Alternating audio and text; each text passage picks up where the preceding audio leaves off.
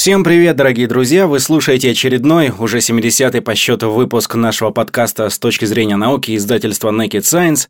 И мы, как всегда, с главными новостями науки за прошедшую неделю, которые отобрал для вас главный редактор нашего издания. Давайте узнаем, что интересного произошло в мире науки.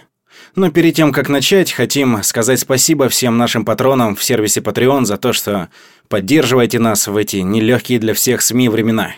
Ссылочка для желающих поддержать будет в описании. Но можете и по поиску найти, набрав Naked Science.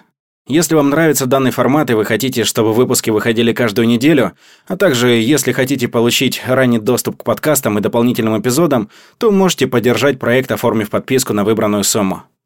Добавим, что есть также опция, которая позволит получить промокод на абсолютно все номера нашего журнала, которых уже за 8 лет набралось целых 50. Спасибо еще раз и спасибо тем, кто слушает нас, но не может себе позволить подписку. Мы все равно будем стараться радовать вас новыми выпусками. Так что же интересного было в мире науки за прошедшую неделю? Начать мы хотим с новости, которой не уделили должного внимания почему-то. Отечественная компания «Космокурс» представила новые ракеты, с которыми собирается принимать участие в конкурсе национальной технологической инициативы «Аэронет». Глава компании Павел Пушкин подтвердил, что презентационные материалы уже отправлены в НТИ – Техническое задание на разработку пока не выставлялось. Проект ракеты подготовили на основе примерных требований, и в будущем его могут перерабатывать. Двухступенчатая ракета длиной 19 метров будет оснащена девятью керосин-кислородными двигателями и сможет вывести на солнечно-синхронную орбиту высотой 500 километров порядка 265 килограммов груза. По словам Павла Пушкина, у космокурса есть все возможности для того, чтобы самостоятельно построить ракету по этому проекту, не прибегая к помощи других предприятий. Важность проекта обусловлена тем, что сейчас у России нет сверхлегких ракет. НТИ в 2020 году собирается выделить 150 тысяч долларов на разработку трех аванпроектов по созданию таких носителей. Космокурс основали для разработки ракетной техники и предоставления услуг по суборбитальным туристическим полетам. Предприятие уже получило лицензию на космическую деятельность и ведет разработку туристического корабля для полета на высоту 200 километров. Билет на полет длительностью около 15 минут обойдется желающим в 200-250 тысяч долларов. Пока других подробностей нет, но как только они появятся, мы обязательно сообщим. А пока желаем ребятам удачи и надеемся, что они когда-нибудь составят конкуренцию в отрасли частной космонавтики представителям из других стран. Май 2020 года стал самым жарким в истории наблюдений. При поддержке ЕСА Евросоюз реализует глобальную программу мониторинга Земли «Коперникус», в рамках которой работает проект по отслеживанию изменений климата и оценке возникающих из-за них угроз. Он называется Copernicus Climate Change Service, сокращенно C3S. Ежемесячно C3S публикует отчеты собственных наблюдений за климатом. И в новом сообщении по итогам прошедшего мая 2020 года месяц назван самым жарким за всю историю наблюдений на 0,5 градусов по Цельсию, опередив предыдущего рекордсмена – май 2016 года. По данным C3S, в мае 2020 года на Земле было на 0,63 градуса по Цельсию теплее, чем в среднем за тот же месяц в 1981-2010 годах. И хотя месяц в Европе выдался сравнительно прохладным, весна в целом также была на 0,7 градусов по Цельсию теплее. Сильнее всего температура поднималась на Аляске, в некоторых областях южноамериканских Анд и Антарктике – Особенно отмечается ситуация в Западной Сибири, где май оказался на целых 10 градусов теплее, чем в предыдущие десятилетия. Как сказала научный руководитель C3S Фрея Вамбарг в интервью для AFP, цитата, «По-настоящему серьезные аномалии начались еще в январе и с тех пор сохраняются. По результатам последних 12 месяцев средняя глобальная температура была почти на 1,3 градуса выше до индустриального уровня, Напомним, что меры принятого еще в 2015 году Парижского соглашения ООН по климату направлены на удержание потепления в пределах намного ниже 2 градусов, а желательно ограничить его до полутора градусов. По-видимому, шансов на это практически не осталось. Ученых C3S весьма беспокоит положение дел на Аляске и в Сибири, где уже несколько месяцев подряд сохраняются сильные температурные аномалии. В бассейне Енисея и Оби Воздух прогревается почти на 10 градусов выше, чем в 1981-2010 годах, что вызывает большую тревогу из-за возможности распространения лесных пожаров в следующие месяцы. Аномально жарко было и в Арктике. Здесь температура уже поднялась на 2 градуса в сравнении с доиндустриальным уровнем. Продолжается стремительное таяние ледников Гренландии, которое ежегодно теряет 600 миллиардов тонн. Разрушается вечная мерзлота на севере Канады и России. А недавняя экологическая катастрофа над Норильском, возможно, стала следствием именно этих процессов на фоне износа инфраструктуры. Арктические регионы связывают порядка полутора триллиона тонн углекислого газа, высвобождение которого ускоряется, дополнительно разгоняя климатические изменения.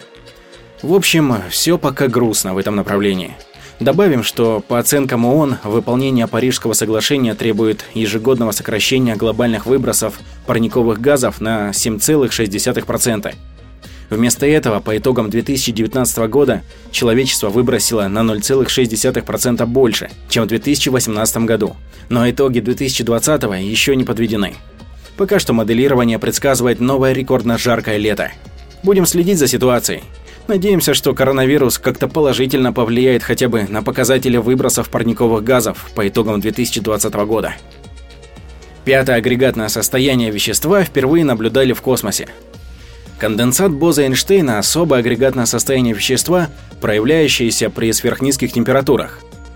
Его основу составляют бозоны, частицы, множество которых может иметь одинаковое квантовое состояние – все атомы при этом ведут себя как единый квантовый объект с общей волновой функцией. Для физиков конденсат Боза-Эйнштейна интересен в первую очередь тем, что позволяет наблюдать квантовые эффекты на макроскопическом уровне. Ученые полагают, что понимание этого пятого агрегатного состояния позволит объяснить тайну темной материи, гипотетической формы энергии, ответственной за расширение Вселенной с ускорением – Исследовать бозы-конденсаты на Земле задача чрезвычайно трудная, так как удержать материю в нужном состоянии мешает температура окружающей среды и гравитация.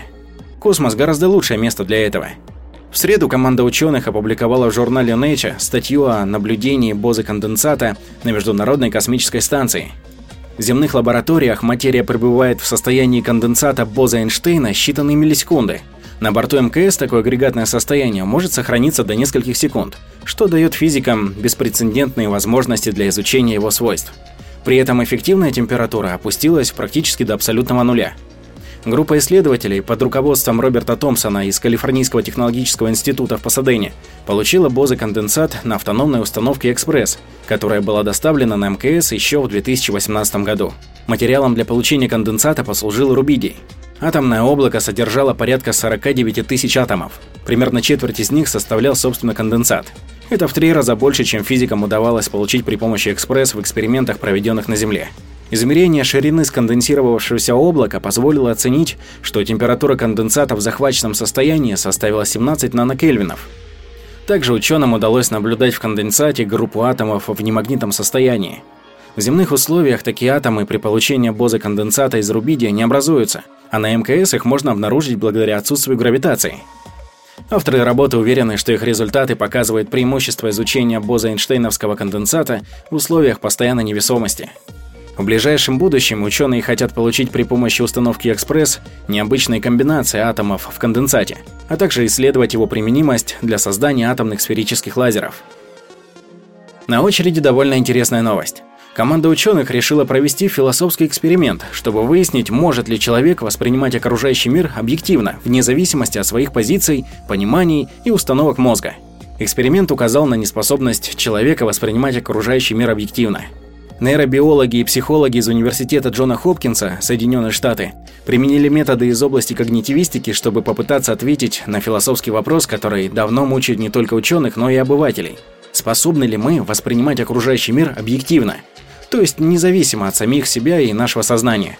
Как сообщается в пресс-релизе на сайте американского вуза, оказалось, что для людей почти невозможно отделить истинную идентичность объекта от их собственного взгляда на него. Позже исследование будет опубликовано в журнале PNAS. Также в конце 17 века философы, приверженцы школы эмпиризма, одна из трех основных теорий познания, противопоставляющиеся мистицизму и рационализму, считали, что субъективное восприятие и объективная сущность предметов неотделимы друг от друга. При этом рационалисты были уверены, что познание в чистом виде все же существует. Специалисты решили провести серию экспериментов с использованием компьютерной графики и двух вырезанных лазером монет. Сотни участников опыта в 9 этапов предлагали смотреть видеозаписи, на которых крутились пары монет разной формы – овал и круг, располагавшиеся на пьедестале. Они должны были как можно быстрее выбрать, какой из двух предметов имел овальную форму. Затем, когда испытуемым показывали наклоненные монеты, они оказывались сбитыми с толку, и им требовалось больше времени на выполнение задания. Как оказалось, когда люди видели монеты, одна из которых была на самом деле круглой, на фоне ее они чаще всего не могли определить, что вторая, напротив, имела форму эллипса. Причем такая установка сохранялась вне зависимости от того, были ли монеты неподвижными или крутились вокруг своей оси. Имели ли они разную форму или были одинаковыми, показывали ли их на экране компьютера или предметы находились непосредственно перед участниками эксперимента. По словам ученых, когда люди смотрят на какие-либо объекты, мозг идентифицирует их, комбинируя наработанную визуальную информацию с укоренившимися предположениями и знаниями о мире в целом и предмете в частности. То есть, когда вы берете круглую монету и ставите ее под наклоном по отношению к себе, свет от монеты попадает к вам в форме овала или эллипса. Несмотря на это, мозг выходит за рамки информации и заставляет видеть круглую форму. Как рассказал Хорхе Моралес, один из авторов теста, наш субъективный подход к миру остается с нами – даже когда мы пытаемся воспринимать мир таким, какой он есть на самом деле, мы не можем полностью отбросить нашу точку зрения. Конец цитаты. Пока что ученые провели первый эксперимент из серии множества других. В сотрудничестве с докторами философии они планируют и дальше изучать, как наши стереотипы, особенно гендерные, влияют на восприятие. И дальше у нас новости из Китая. Но не про коронавирус. Некоторые участки Великой Китайской стены возводились, как оказывается, не для обороны – то, что мы называем Великой Китайской стеной, не является единым памятником. Стена длиной около 9 тысяч километров, а со всеми ответвлениями и более 20 тысяч километров, состоит из отдельных участков, которые сооружались и объединялись на протяжении почти двух тысяч лет. Самые продолжительные ее участки возводились при династии Мин в попытке защититься от монгольских набегов. Широкие каменные пролеты хорошо сохранились и сегодня, и стали самыми знаменитыми и любимыми у туристов. Однако самые древние датируются еще третьим веком до нашей эры, и они представляют собой невысокие глинобитные конструкции, которыми пытались отгородиться друг от друга воюющие царства еще не объединенного Китая. Самая северная из таких ранних стен протянулась через весь северо-восток нынешних КНР и Монголии, заходя на территорию современной России. В отличие от более южных, она не разделяет области кочевых и оседлых народов, степи от пашин или одно государство от другого – и до сих пор трудно сказать, для чего именно была возведена эта почти 750-километровая стена. В журнале Antiquity готовится к публикации новая статья израильского археолога Гидеона Шилах-Леви и его коллег из Монголии и США, которые исследовали северную линию с помощью спутников и беспилотников. Снимки позволили картировать участки древней стены и остатки связанных с ней сооружений в монгольской провинции Данрод. Изучив полученные снимки, ученые заключили, что наиболее сохранившиеся фрагменты глинобитной северной линии имеют около метра в высоту и 10 метров в ширину. По расчетам авторов, в прошлом высота ее могла достигать и двух метров. Причем по северной стороне шел неглубокий ров, откуда, по-видимому, извлекался материал для строительства. Трудно представить, чтобы такое скромное препятствие могло остановить свирепых варваров севера. Однако именно с этим связывает его местная традиция, называя руины стеной Чингисхана – к тому же радиоуглеродный анализ позволил датировать строительство северной линии периодом между 1000 и 1100 годами, веком раньше походов жесткого завоевателя. Ученые обратили внимание на положение стены на равнине между горными грядами и на расположение остатков связанных с ней сооружений. По их словам, они находятся в местах наиболее удобных для перехода, позволяя эффективно контролировать движение кочевников, стад животных и торговых караванов. Все это может свидетельствовать о том, что предназначением Северной линии, а возможно и некоторых других участков Великой Китайской стены, было сдерживание перемещений людей и скота для контроля за миграциями и сбора пошлин, то есть выполняя таможенные функции, а не оборонительные. Повышенный пульс связали с риском смерти, причем даже от рака. Новая работа на базе полумиллионной выборки показала, что даже умеренное увеличение частоты сердцебиения ведет к заметному росту риска умереть в ближайшие годы. Из спортивной медицины известно, что при серьезных физических нагрузках, особенно на выносливость, с сердцем человека происходят значительные изменения. Чтобы соответствовать нагрузкам, оно становится больше в объеме, но начинает реже биться, ниже 60 раз в минуту в состоянии покоя, считающимся нижним пределом нормы для неспортсменов. По всей видимости, именно такое спортивное сердце было типично для людей прошлого. Авторы новой научной работы решили выяснить, как соотносится учащение сердцебиения и риск преждевременной смерти – для этого они взяли данные 503 534 человек из британского биобанка и отслеживали их смертность на протяжении 9 лет. Оказалось, увеличение частоты сердцебиения на 10 раз в минуту повышало вероятность смерти у мужчин в ближайшие 9 лет на 22%. Следует учесть, что средний возраст обследованных был 57 лет. Для женщин сердцебиение на 10 ударов в минуту быстрее, чем у сверстниц, повышало риск гибели в ближайшие 9 лет на 19%. Средний возраст охваченных исследованием женщин был 58 лет. Несколько неожиданным стало то, что вероятность гибели от сердечно-сосудистых заболеваний оказалась связанной с частотой пульса меньше, чем с риском гибели вообще. Мужчины, чей пульс был на 10 ударов в минуту выше, чем у сверстников, умирали от таких болезней за 9 лет наблюдения лишь на 17% чаще. Женщины – на 14% чаще. Более того, для мужчин превышение пульса на 10 ударов в минуту над сверстниками коррелировало с повышением на 18% вероятностью смерти от рака в ближайшие 9 лет. Для женщин такие риски были равны 15%. То есть корреляция между учащенным пульсом и вероятностью погибнуть от рака выглядит даже чуть выше, чем между пульсом и гибелью от сердца и сосудов. Это означает, что учащенный пульс предсказывает повышенную вероятность гибели вообще, а не только риски умереть от болезни сердца и сосудов. Но такие необычные результаты создают и сложно разрешимый вопрос. Не совсем ясно, какой механизм может лежать за корреляцией между учащенным пульсом и повышенным риском смерти от рака. По современным представлениям, раковые клетки возникают в организме каждой особи нашего вида и, вероятно, в любом возрасте. Однако у здорового человека клетки иммунитета убивают раковые, предотвращая появление опухолей. А гибнет от рака человек тогда, когда иммунитет по каким-то причинам утрачивает такую способность и больше не может убивать все раковые клетки. По последним данным, одной из важных причин здесь может быть то, что при понижении уровня окситоцина иммунитет человека ослабеет. Уровень окситоцина управляется разными событиями, Поэтому риск гибели от рака среди амишей и народов, ведущих традиционный образ жизни, от двух и более раз ниже, чем у среднестатистических современных людей. Возможно, существует какая-то связь между уровнем гормонов, способных регулировать работу иммунитета, и средней частотой сердцебиений в состоянии покоя.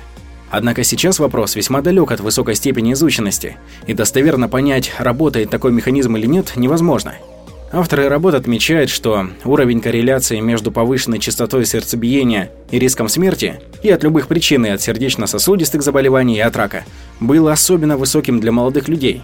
Это может означать, что врачам целесообразно уделять особое внимание пациентам, которые показывают слишком высокий пульс в состоянии покоя. Понимая, что шансы на смерть у таких людей на десятки процентов выше, чем у сверстников, можно будет тщательнее искать проблемы с их здоровьем и пытаться предупредить болезнь и смерть. Вот так, друзья. Так что следите за частотой сердцебиения. И мы переходим к следующей новости. Яйцеклетка, оказывается, самостоятельно выбирает сперматозоиды при помощи химических сигналов. Вот так. Согласно новому исследованию ученых из Стокгольмского и Манчестерского университетов, человеческие яйцеклетки используют химические сигналы для привлечения сперматозоидов. И они не обязательно должны принадлежать партнеру женщины. Работа опубликована в издании Proceeding of the Royal Society – в ней предполагается, что выбор сперматозоида продолжается после полового акта и что яйцеклетки могут отдавать предпочтение одним сперматозоидам перед другими. Во время опытов ученые исследовали, как в чашке Петри сперматозоиды реагируют на фолликулярную жидкость. Сложную биологическую среду, продукт клеток гранулезы, окружающий ацид, женский гамеоцит или половая клетка, участвующая в размножении, в период его созревания и содержащую хемоаттрактанты – Одной из целей работы было выяснить, предпочитают ли фолликулярные жидкости от разных женщин сперматозоиды одних мужчин больше, чем от других. Фолликулярная жидкость от одной женщины лучше привлекала сперматозоиды от одного мужчины, в то время как фолликулярная жидкость от другой отдавала предпочтение сперматозоидам другого мужчины. Это показывает, что взаимодействие между человеческими яйцеклетками и сперматозоидами зависит от конкретной идентичности вовлеченных женщин и мужчин. Как добавляет Фицпатрик, фолликулярная жидкость от одной женщины лучше привлекала сперматозоиды от одного мужчины, в то время как фолликулярная жидкость от другой отдавала предпочтение сперматозоидам другого мужчины. Это показывает, что взаимодействие между человеческими яйцеклетками и сперматозоидами зависит от конкретной идентичности вовлеченных женщин и мужчин. Таким образом, авторы работы делают вывод, что выбор яйцеклетки действительно не всегда может в точности соответствовать выбору женщины. В результате исследования они обнаружили, что яйцеклетку не обязательно могут привлекать именно сперматозоиды партнера ее хозяйки. Как объясняют ученые, перед сперматозоидами стоит лишь одна задача – оплодотворить яйцеклетку. Поэтому для них нет смысла быть разборчивыми. Яйцеклетки, с другой стороны, могут извлечь пользу, выбрав высококачественную или генетически совместимую сперму. Профессор Дэниел Брисон, научный руководитель отделения репродуктивной медицины в больнице Сент-Мэри и старший автор работы, говорит, цитата, «Идея о том, что яйцеклетки выбирают сперматозоиды, действительно нова для фертильности человека. Исследования взаимодействия яйцеклеток и сперматозоидов будут способствовать лечению бесплодия и могут в итоге помочь нам понять некоторые из необъяснимых на сегодня причин бесплодия в парах». Конец цитаты. Титан покидает орбиту Сатурна на большой скорости. Орбиты массивных тел в современной Солнечной системе стабильны, но вовсе не вечны. Медленно, на масштабах миллионов лет, планеты смещаются подальше от Солнца, а большинство спутников дальше от своих планет. Например, Луна отодвигается от Земли на скорости около 38 мм в год, а расчеты для спутника Сатурна Титана показывают, что его орбита должна увеличиваться на 10 мм. Тем не менее, новые данные опровергают эти выкладки, показывая, что скорость увеличения орбиты Титана достигает приличных 11 см в год. Об этом Валерия Лани и его коллеги из Европы, США и Китая рассказывают в статье, опубликованной в журнале Nature. Увеличение орбиты крупных естественных спутников вызывается приливным ускорением, Притяжение, вращающееся над Землей Луны, создает приливную волну в океанах, которая огибает планету с запада на восток. Из-за того, что сама Земля вращается чуть быстрее Луны, эта волна получает дополнительный толчок и слегка опережает в движении спутник. Ее собственная дополнительная масса притягивает Луну, слегка ускоряя ее обращение и увеличивая орбиту. К счастью, смещение это слишком медленное для того, чтобы стоило всерьез опасаться потерять наш любимый спутник в ближайшие миллиарды лет. Титан, крупнейший и самый интересный более чем из 80 спутников Сатурна, на котором имеются даже жидкие водоемы, также понемногу удаляется от своей планеты. Американский зонд Кассини, проработавший в системе Сатурна 13 лет, за это время совершил 10 сближений с Титаном, в течение которых наземные телескопы тщательно отслеживали скорость его движения. Эта радиометрия позволила ученым оценить, как гравитация спутника влияет на движение зонда и точно рассчитать его орбиту. Параллельно проведены астрономические расчеты. Ориентируясь по звездам на фоне снимков, сделанных тогда Кассини, ученые точно проследили за изменениями положения Кассини относительно спутника. И тот и другой метод показали, что радиус орбиты Титана растет в год на целых 11 сантиметров. Исследователи связывают эту бешеную скорость с эффектом резонансного захвата, который еще несколько лет назад предсказал один из авторов работы Джим Фуллер из Калифорнийского технологического института. Согласно этой версии, деформации Сатурна, вызванные обращением Титана, происходят в резонансе со скоростью движения самого спутника. Это и придает спутнику дополнительный импульс. И напоследок у нас такая новость. Прослушивание сонаты Моцарта снизило частоту приступов у больных эпилепсией. Согласно новому исследованию медиков из Института мозга Крэмбелл в западной больнице Торонто, опубликованному в журнале Epilepsy Open, Соната для двух фортепиан ре мажор номер 448, которую Моцарт написал в возрасте 25 лет. Эта композиция, при ежедневном прослушивании которой можно снизить число приступов у больных эпилепсией, хроническим неврологическим заболеванием, характеризующимся предрасположенностью организма к внезапному возникновению судорожных повторяющихся припадков. По подсчетам, эпилепсия встречается у 50 миллионов человек во всем мире. При этом 30% больным лекарства не помогают. То, что именно эта соната помогает сделать реже приступы эпилепсии, уже было описано в некоторых работах последних лет. Однако новое исследование канадских ученых обнаружило, что только оригинальная версия сонаты номер 448 может возыметь наиболее глубокий эффект. Авторы пишут, цитата, в нашей работе мы сравнили воздействие на частоту приступов ежедневного прослушивания либо сонаты номер 448 Моцарта, либо аналогичного по спектру, но не ритмичного контрольного образца. Мы предположили, что не будет никакой разницы в числе приступов, когда участники слушали именно оригинал Моцарта или когда не слушали контрольный образец. Конец цитаты. В эксперименте, который длился год и состоял из четырех этапов, участвовали 13 пациентов, 8 женщин и 5 мужчин. Были они в возрасте от 26 до 75 лет.